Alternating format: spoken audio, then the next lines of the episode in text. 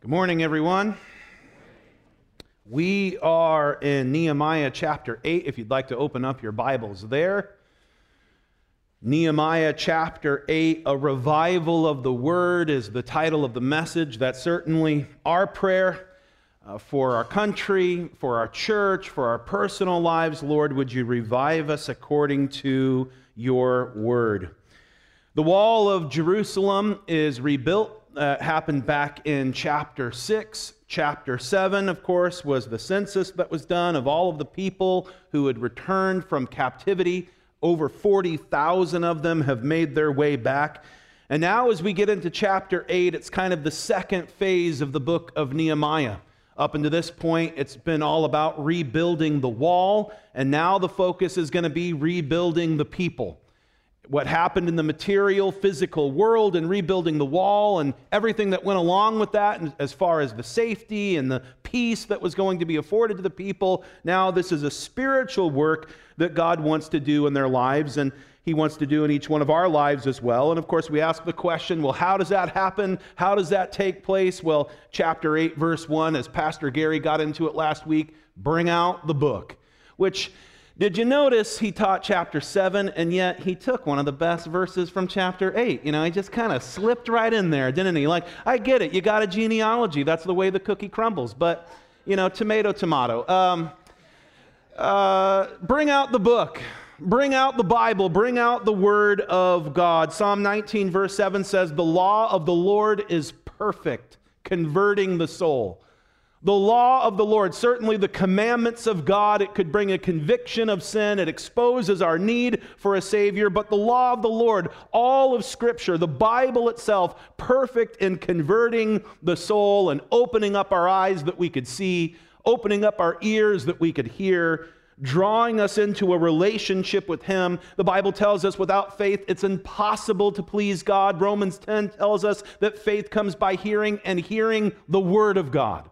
It's as we hear God's word being preached, as we hear the truth of the life and the death and the resurrection of Jesus Christ. That is a true historical fact. It's a true biblical fact. The Holy Spirit is present here this morning, testifying of these things, convincing us Jesus really did live.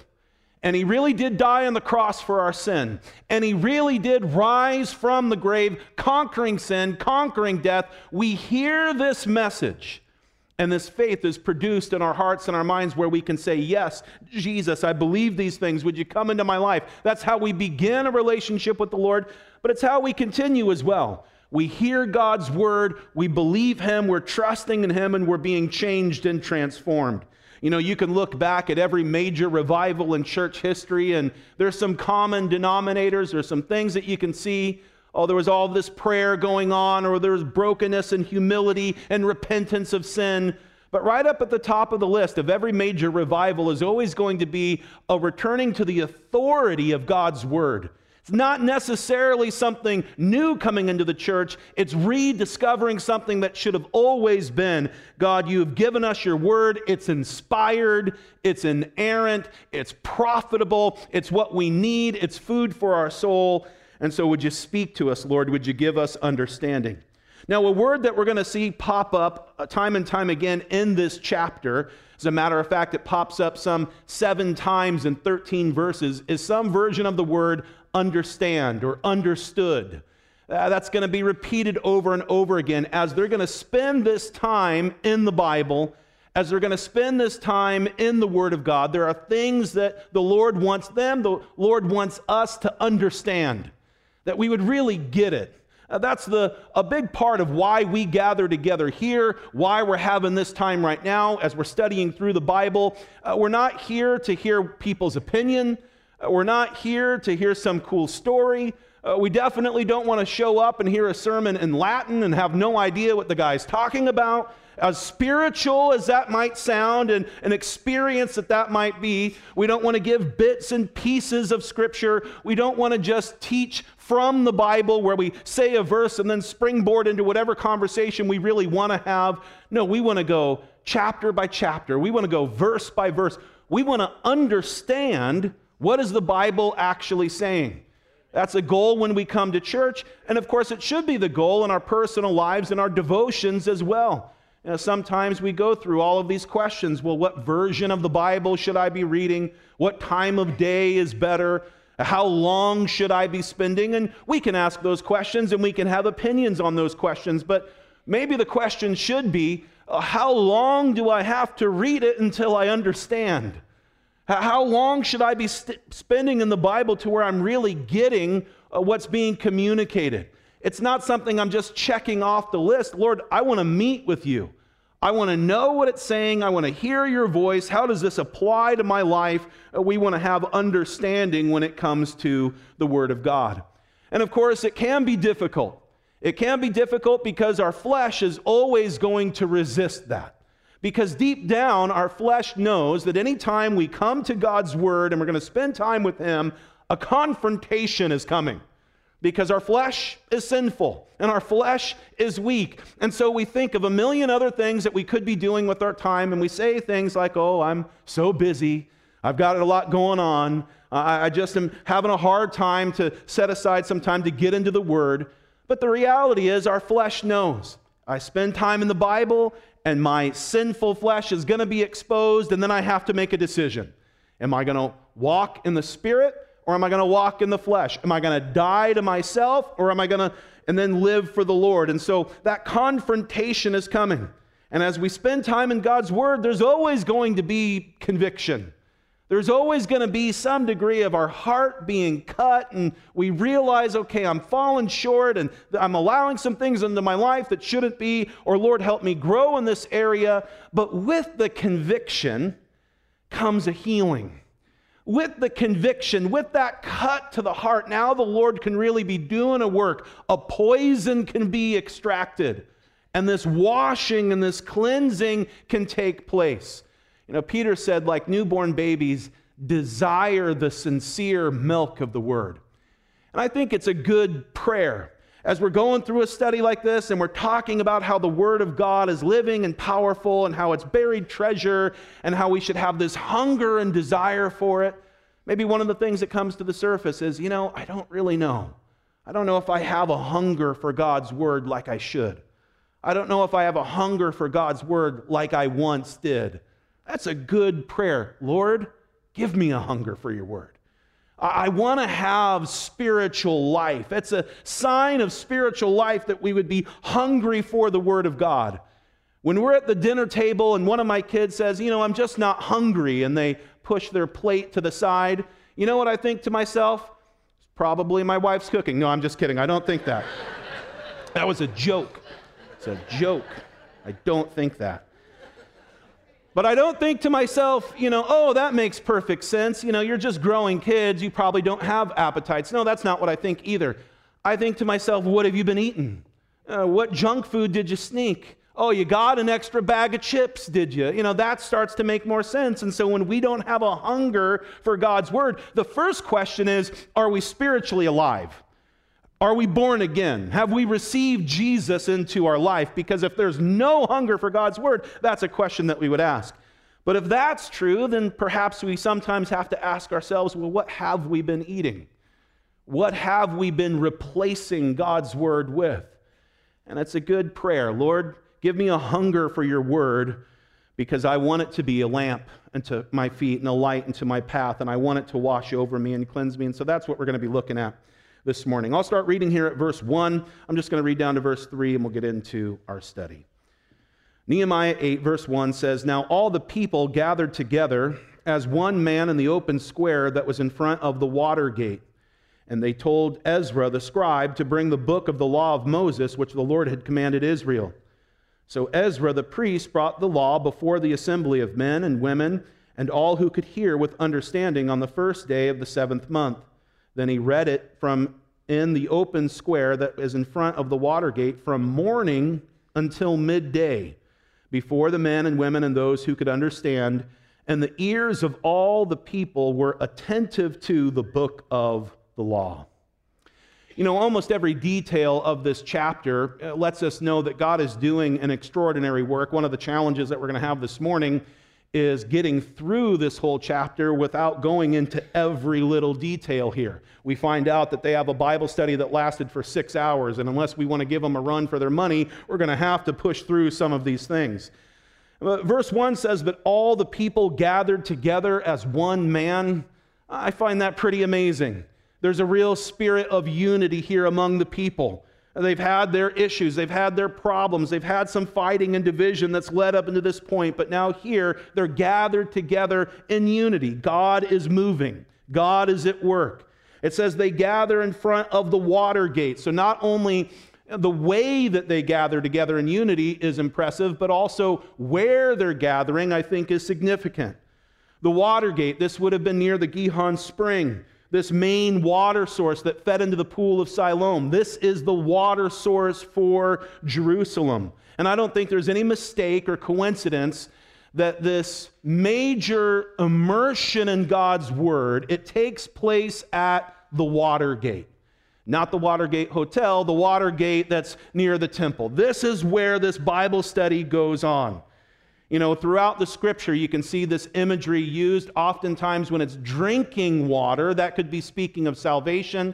It's often speaking of the Holy Spirit. You remember Jesus in John chapter 7, he said, If anyone is thirsty, let him come to me and drink, and out of his innermost being will flow rivers of living water. This he spoke concerning the Holy Spirit. And so, drinking water is often a picture of the Holy Spirit. Being washed with water is often a picture of being washed with the water of the word. We see that in Ephesians 5, verse 26, where it says that Jesus washes the church with the water of the word. Of course, we're familiar with the context there. That's an example for husbands to follow in. But we're being told Jesus, he sanctifies and cleanses the church with the washing of the water of the word. Jesus said in John chapter 15, verse 3, You are already clean because of the word which I have spoken to you. And so, this picture of being washed with the water of the word, that's what's happening here in Nehemiah 8. The people are gathering together the book of the law is brought out. The book of the law, that first five books of the Old Testament, that seems to be the emphasis in what they're studying through. And they're just being washed with the water of the word. And certainly for us, we know that Jesus washes us, his church, with the water of the word. And as we spend time in God's word, he's washing away the dirt. He's washing away the grime of this world. He's washing away the burdens that we carry that cause fear and anxiety and worry and concern. He's washing those away as we're putting our faith and trust in Him. You know, it's interesting that we're never told in the book of Nehemiah that the water gate had to be repaired. It's possible that it did, and it's just not mentioned in the book, uh, but we're never specifically told that. And perhaps one of the reasons why we're not told it is maybe it didn't need to be repaired. Uh, with all of the attack that had come as Babylon had come and leveled the city, perhaps this gate is still standing. And wouldn't that be significant? Here they are gathered together at this gate. The Word of God is just washing over them. Is this the one gate? It's still standing, it's still up. Maybe never was destroyed, even though there was all of this attack and all of this onslaught. And certainly we know that is true of the Word of God. It's always been under attack. That was Satan's strategy right from the very beginning. In the book of Genesis, the very first question that he raises Has God indeed said that you shall not eat from every tree of the garden? And he's been attacking the Word of God ever since, and even to this day. All throughout the world, there are places under heavy persecution. There are places where having a Bible means that you could be persecuted, it means that you could be arrested, it means that you could even be killed. And so, with the Word of God under attack, and yet it stands in a place of authority. Isaiah chapter 40, verse 8 says, The grass withers, the flower fades, but the Word of our God stands forever. Jesus said, Heaven and earth will pass away, but my words will by no means pass away. And so his promises are true. And we can believe and we can have faith and we can trust in these things because they are eternal. They're going to endure forever. And so we certainly hope that we can come to the Watergate, we can come to the place where God's word is just being poured out and it could wash over us and cleanse us. They tell Ezra, the scribe, to bring out the book of the law of Moses. Ezra, the scribe, also the priest, he's a scribe. He is transcribing scrolls of scripture. He's a priest of the Lord. We know that he was a godly man. We know that he led the initial return to Jerusalem and rebuilding the temple. Ezra chapter 7, verse 10 says, For Ezra had prepared his heart to seek the law of the Lord and to do it and to teach statutes and ordinances in Israel. There's this threefold ministry there. Ezra, he prepared his heart, he determined in his heart to do three things to seek the law of the Lord, to study.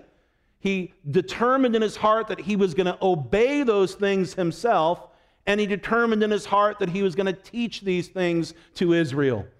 And if we are going to communicate God's word on any level, well, that is the process.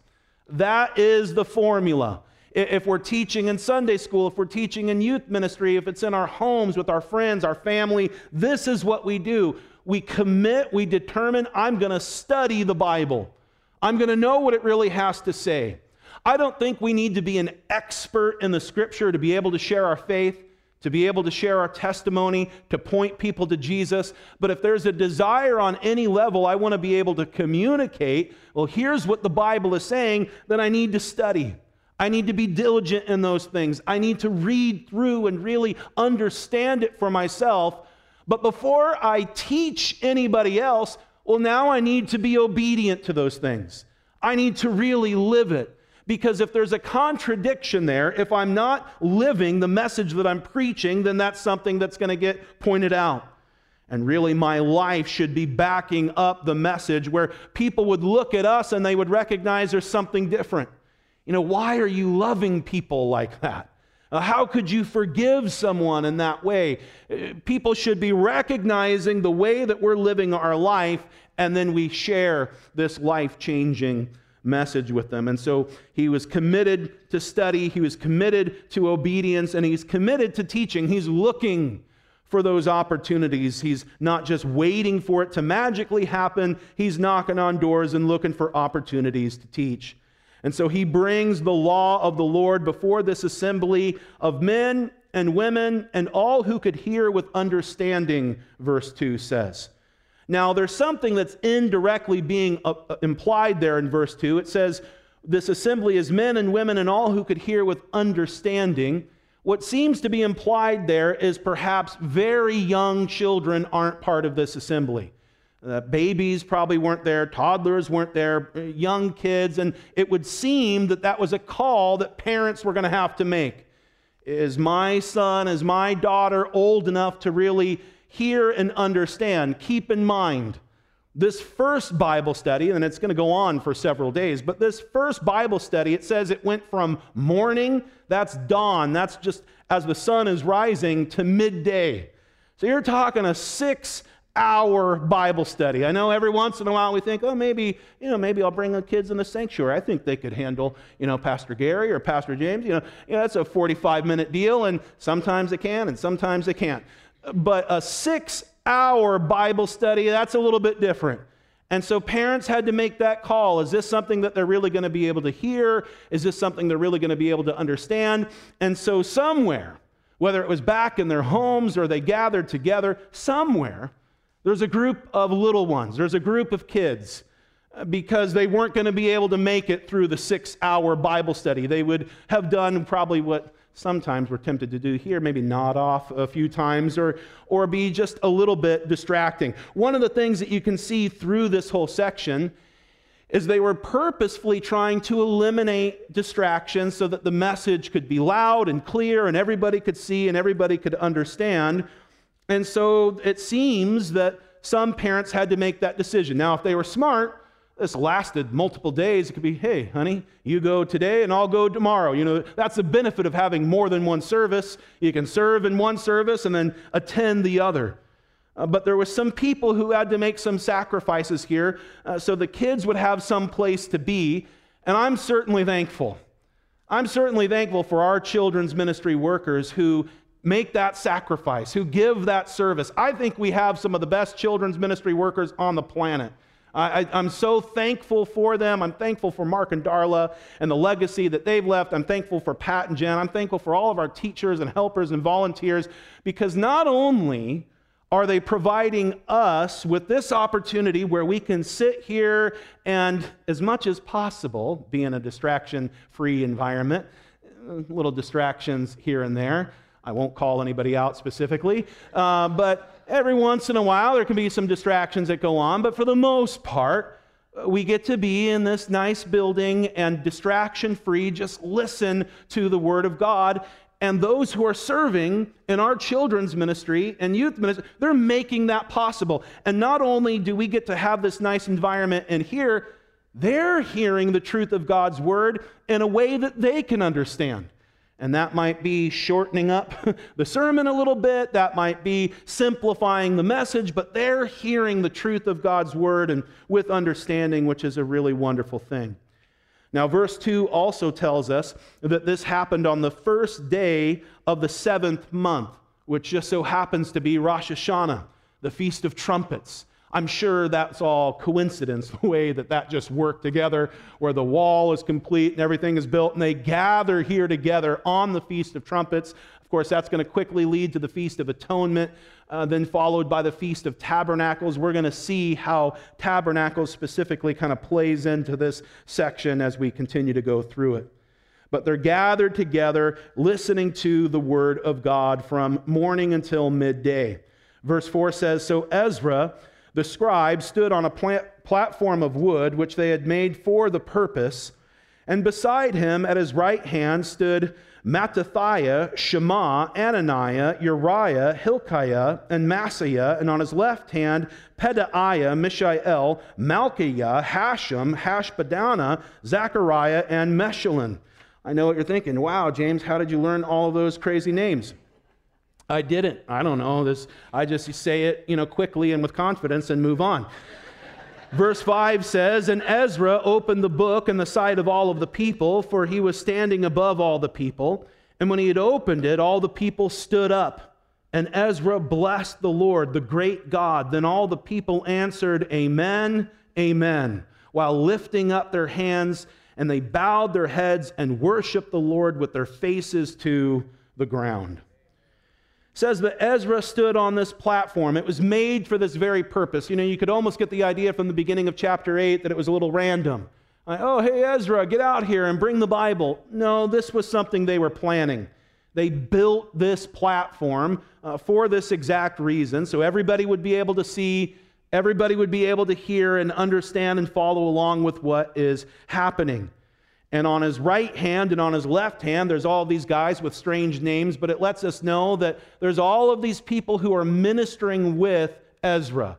And whatever their job was specifically, uh, whether they're just there for support, just there for encouragement, uh, whether they're sharing in some of the reading or the teaching, uh, whether they're helping Ezra with these scrolls that he's unrolling with the, the word of the Lord, they have some job, they have some role.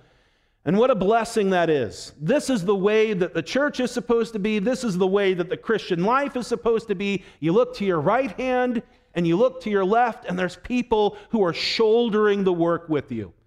There are people who are encouraging you. There's people who are praying for you. There's people who are willing to roll up their sleeves and get involved. There's no such thing as a Lone Ranger Christian.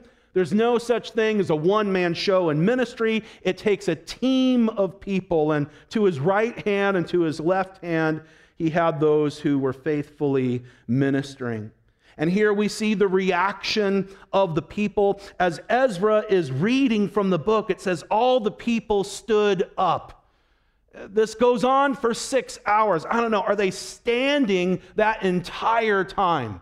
Just allowing the word of God to wash over them. At some point, Ezra blesses the Lord, the great God. All of the people answer, Amen, lifting up their hands and bowing their heads and worship the Lord with their faces to the ground. All of these different postures that they take. And I don't know that any one posture is more spiritual than another. I don't know that it's more spiritual to stand or sit or kneel or have your hands raised or to be doing none of those things. I don't think it's really about the posture of our body as much as it's the posture of our heart. Is that what God is genuinely doing? Is it a response to Him in worship? God's revealing Himself to us, and then we respond in praise. However, when the posture of our body is a reflection of our heart, then it can be wonderful. And we should have the freedom to be able to do that. Uh, Lord, you're moving, you're working, and so now I'm responding uh, to this work that you're doing in my life. Verse 7 says, Also Jeshua, Bani, Sherebiah, Jamin, Akkub, Shabbethai, Hodiah, Maaseiah, Kelita, Azariah, Jozabad, Hanan, Pelaiah, and the Levites. See, you really emphasize the one that you feel good about, the Levites. They helped the people to understand the law. And the people stood in their place, so they read distinctly from the book in the law of God, and they gave the sense and helped them to understand the reading.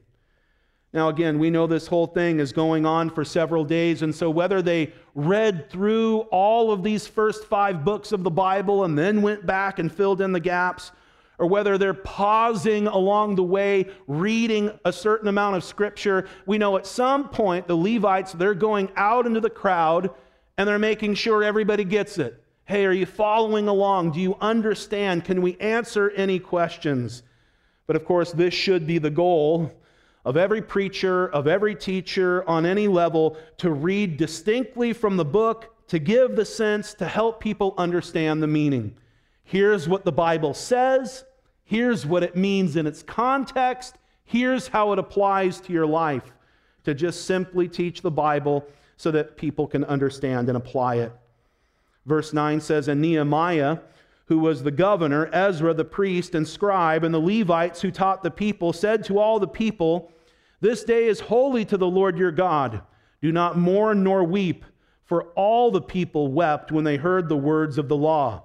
Then he said to them, Go your way, eat the fat, drink the sweet, and send portions to those for whom nothing is prepared, for this day is holy to our God. Do not sorrow for the joy of the Lord is your strength. So the Levites quieted all the people, saying, Be still, for the day is holy. Do not be grieved. And all the people went their way to eat and drink, to send portions and rejoice greatly, because they understood the words that were declared to them. Says all of the people wept, not just the emotional types, not just the people who cry when they see a Hallmark commercial. You know, everybody wept. Everybody is affected by this as they're just listening to the Word of God. For some of them, it might have been the very first time that they really heard the message of the Bible in its totality, having been in captivity how much access did they have? How many scrolls of the Bible were even available to Ezra, let alone the common person? And so anything that they would have heard, probably most of that just would have been things that were passed down. Perhaps hearing about Adam and Eve and Noah and the flood and Abraham, Isaac, and Jacob. But for some, this could be the first time that they've been able to really just sit and listen to the Word of God, and the whole experience is overwhelming. It says all of them wept. And I would imagine there's some mixed tears in there. Uh, for some, it could very well be a conviction of sin as they're listening to the Word of God, whether they're thinking of that on a national level or on a personal level. Perhaps thinking of as a nation, how did we get this far off track? Uh, we had every advantage, we had every blessing.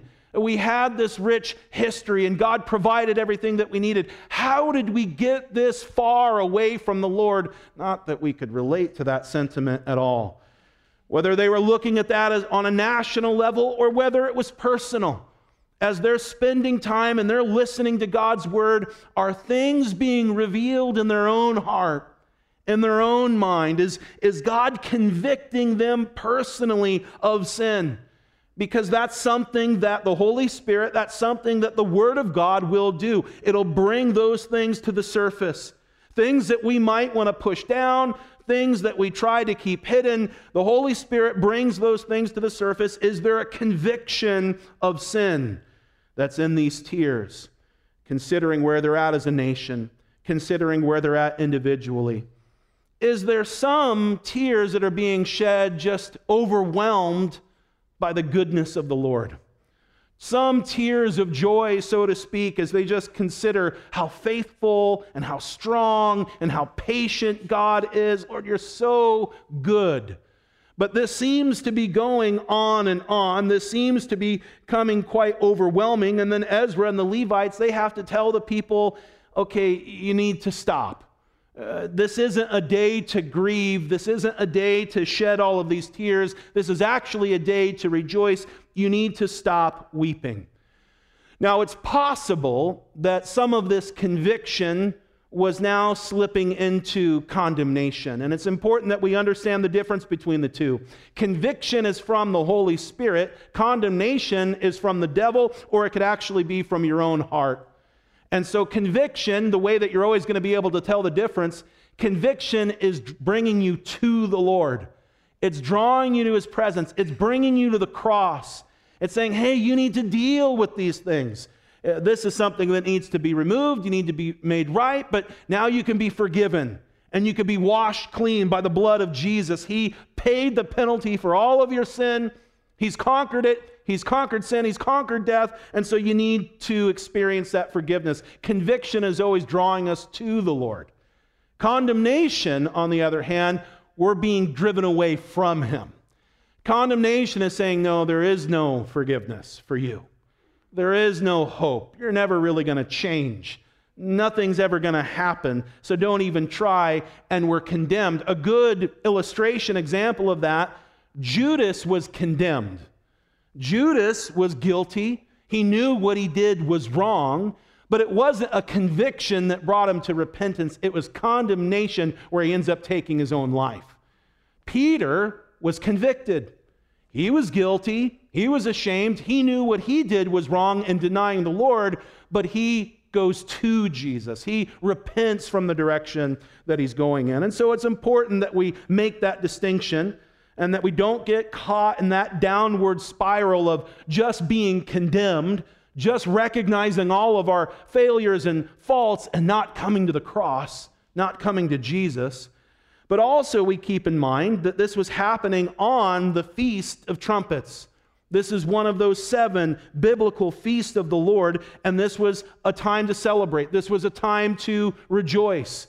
And so Ezra and the Levites, they have to come along and they say, I know you're overwhelmed. This might not be what you feel like doing, but this is actually, according to the Bible, this is a day to rejoice. This is a day to celebrate. This is a day that's given over to the Lord. And then he says, For the joy of the Lord will be your strength. Even though it's not what you feel like doing, even though you might look at your present circumstances and though it's wonderful that they've been gathered back into the land and now the wall has been rebuilt, they're still a long way off from where they would have been. They're still a long way off from the time where David was reigning over Israel. And so Ezra says, Look, it might not be the circumstances that you would wish for, it might not be what you feel like doing, but if you're obedient and you do what God is telling you to do, the joy of the Lord will be your strength. God is the source of joy. There cannot be joy apart from Him because the source of, the, of our joy is from God, and it's in a relationship with Him that we get to experience that joy, and that goes beyond circumstances. That goes beyond, oh, everything's going good in my life, and therefore I have joy, or therefore I have happiness. No, the joy of the Lord is deeper than all of those things. And that's why they're able to say, no, the joy of the Lord is your strength. That word strength, it means refuge, it means strong tower. The joy of the Lord is this refuge that we can go to even when our life isn't working out the way that we want it to, even when it doesn't seem like we're headed in the right direction, even when I'm overwhelmed with some emotion, I can say, Lord, there is joy to be found in you. There's joy to be found in salvation. There's joy to be found in a relationship with God, and that can be a refuge. That can be a fortress, a strong tower that gives us the peace, gives us the strength that we need to endure. And so he says to all of the people, No, you need to rejoice. They, they go away. There's great gladness because they understand the word of the Lord.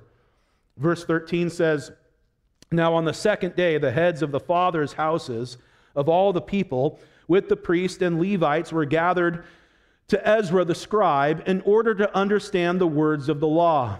And they found written in the law, which the Lord had commanded by Moses, that the children of Israel should dwell in booths during the feast of the seventh month, and that they should announce and proclaim in all their cities and in Jerusalem, saying, Go out to the mountain and bring olive branches, branches of oil trees, and myrtle branches, palm branches, and branches of leafy trees to make booths, as it is written. Then the people went out and brought them and made themselves booths, each one on the roof of his house or in their courtyards or the courts of the house of God, and in the open square of the water gate and the open square of the gate of Ephraim. So the whole assembly of those who had returned from the captivity made booths and sat under the booths. For since the days of Joshua, the son of Nun, until that day, the children of Israel had not done so. And there was very great gladness. Also, day by day, and from the first day until the last day, he read from the book of the law of God, and they kept the feast seven days, and on the eighth day there was a sacred assembly according to the prescribed manner. Now, this is obedience to the Bible in its simplest form. In Leviticus 23, it talks about the Feast of Tabernacles, and they're just reading through it, and they realize, hey, the 15th day of the seventh month, that's coming up. The Bible says this is a feast that we should honor and celebrate. Let's go ahead and do that and make those preparations.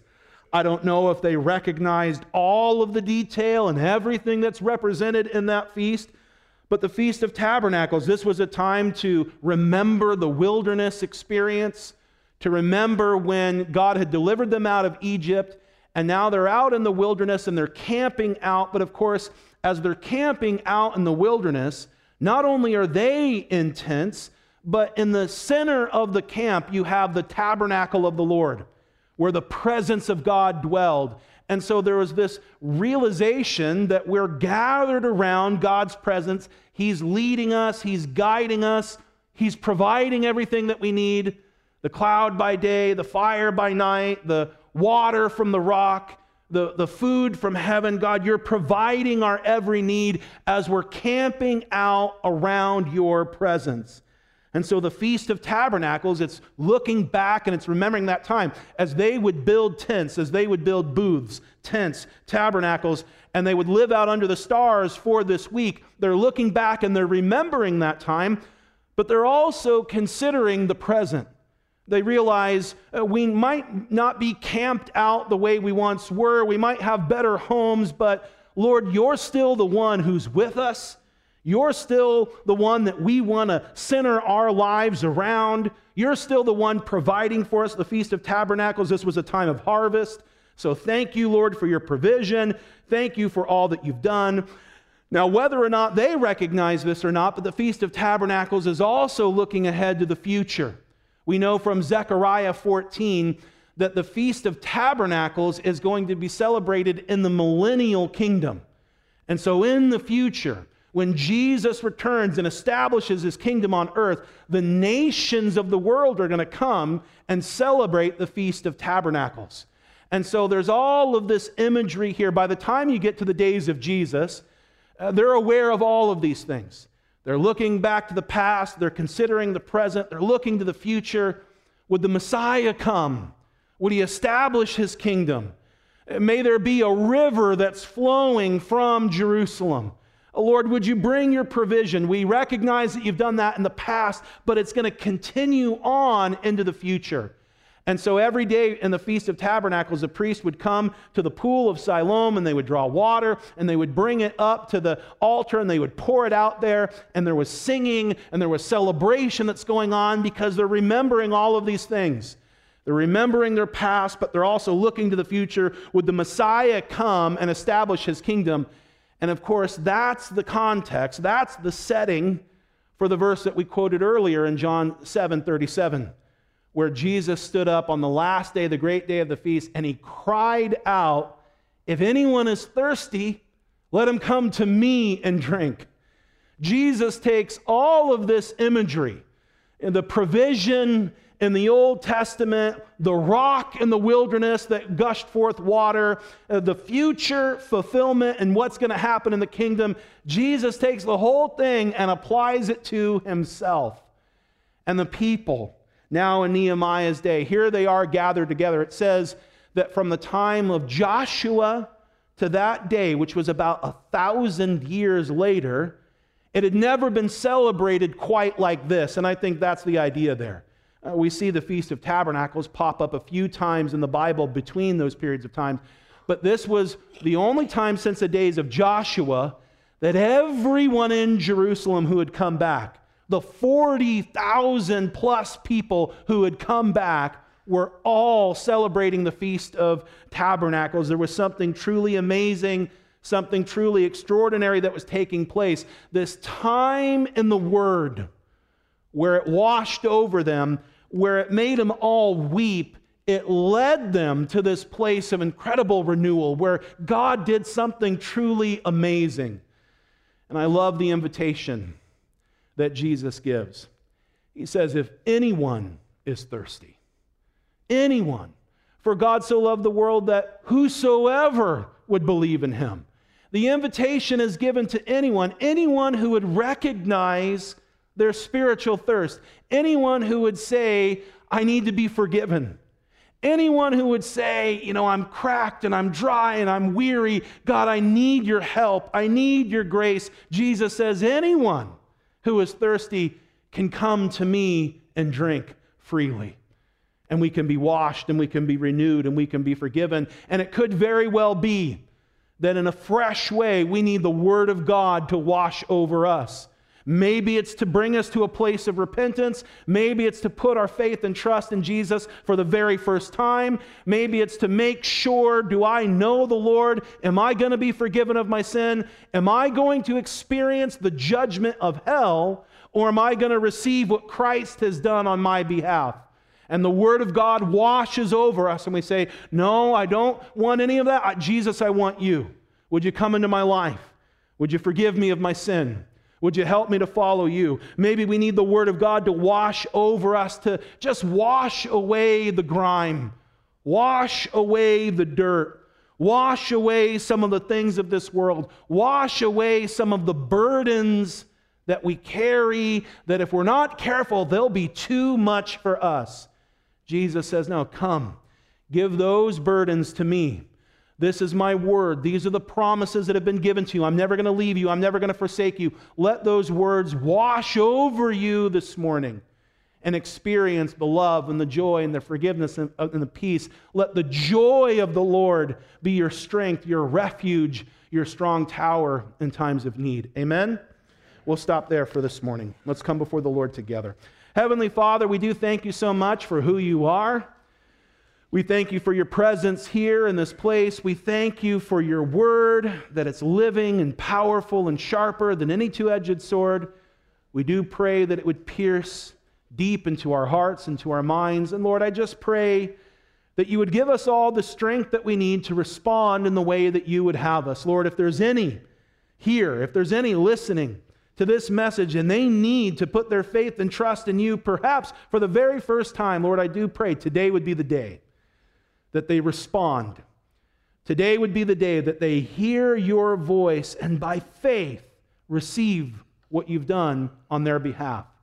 We thank you for the cross. We thank you, Jesus, for taking the punishment of our sin and rising from the dead. And so, Lord, I just pray that if anyone needs to receive you, that today would be the day. For those of us who know you, Lord, and love you, we ask that your word would wash over us, that you would revive us according to your word that you'd give us a hunger for your word, and that any filth, any dirt, any grime, the things of this world, any burden that we're carrying, Lord, that you'd wash that away as well. And that we would be able to go out from this place in gladness because we understood the word of the Lord. We love you.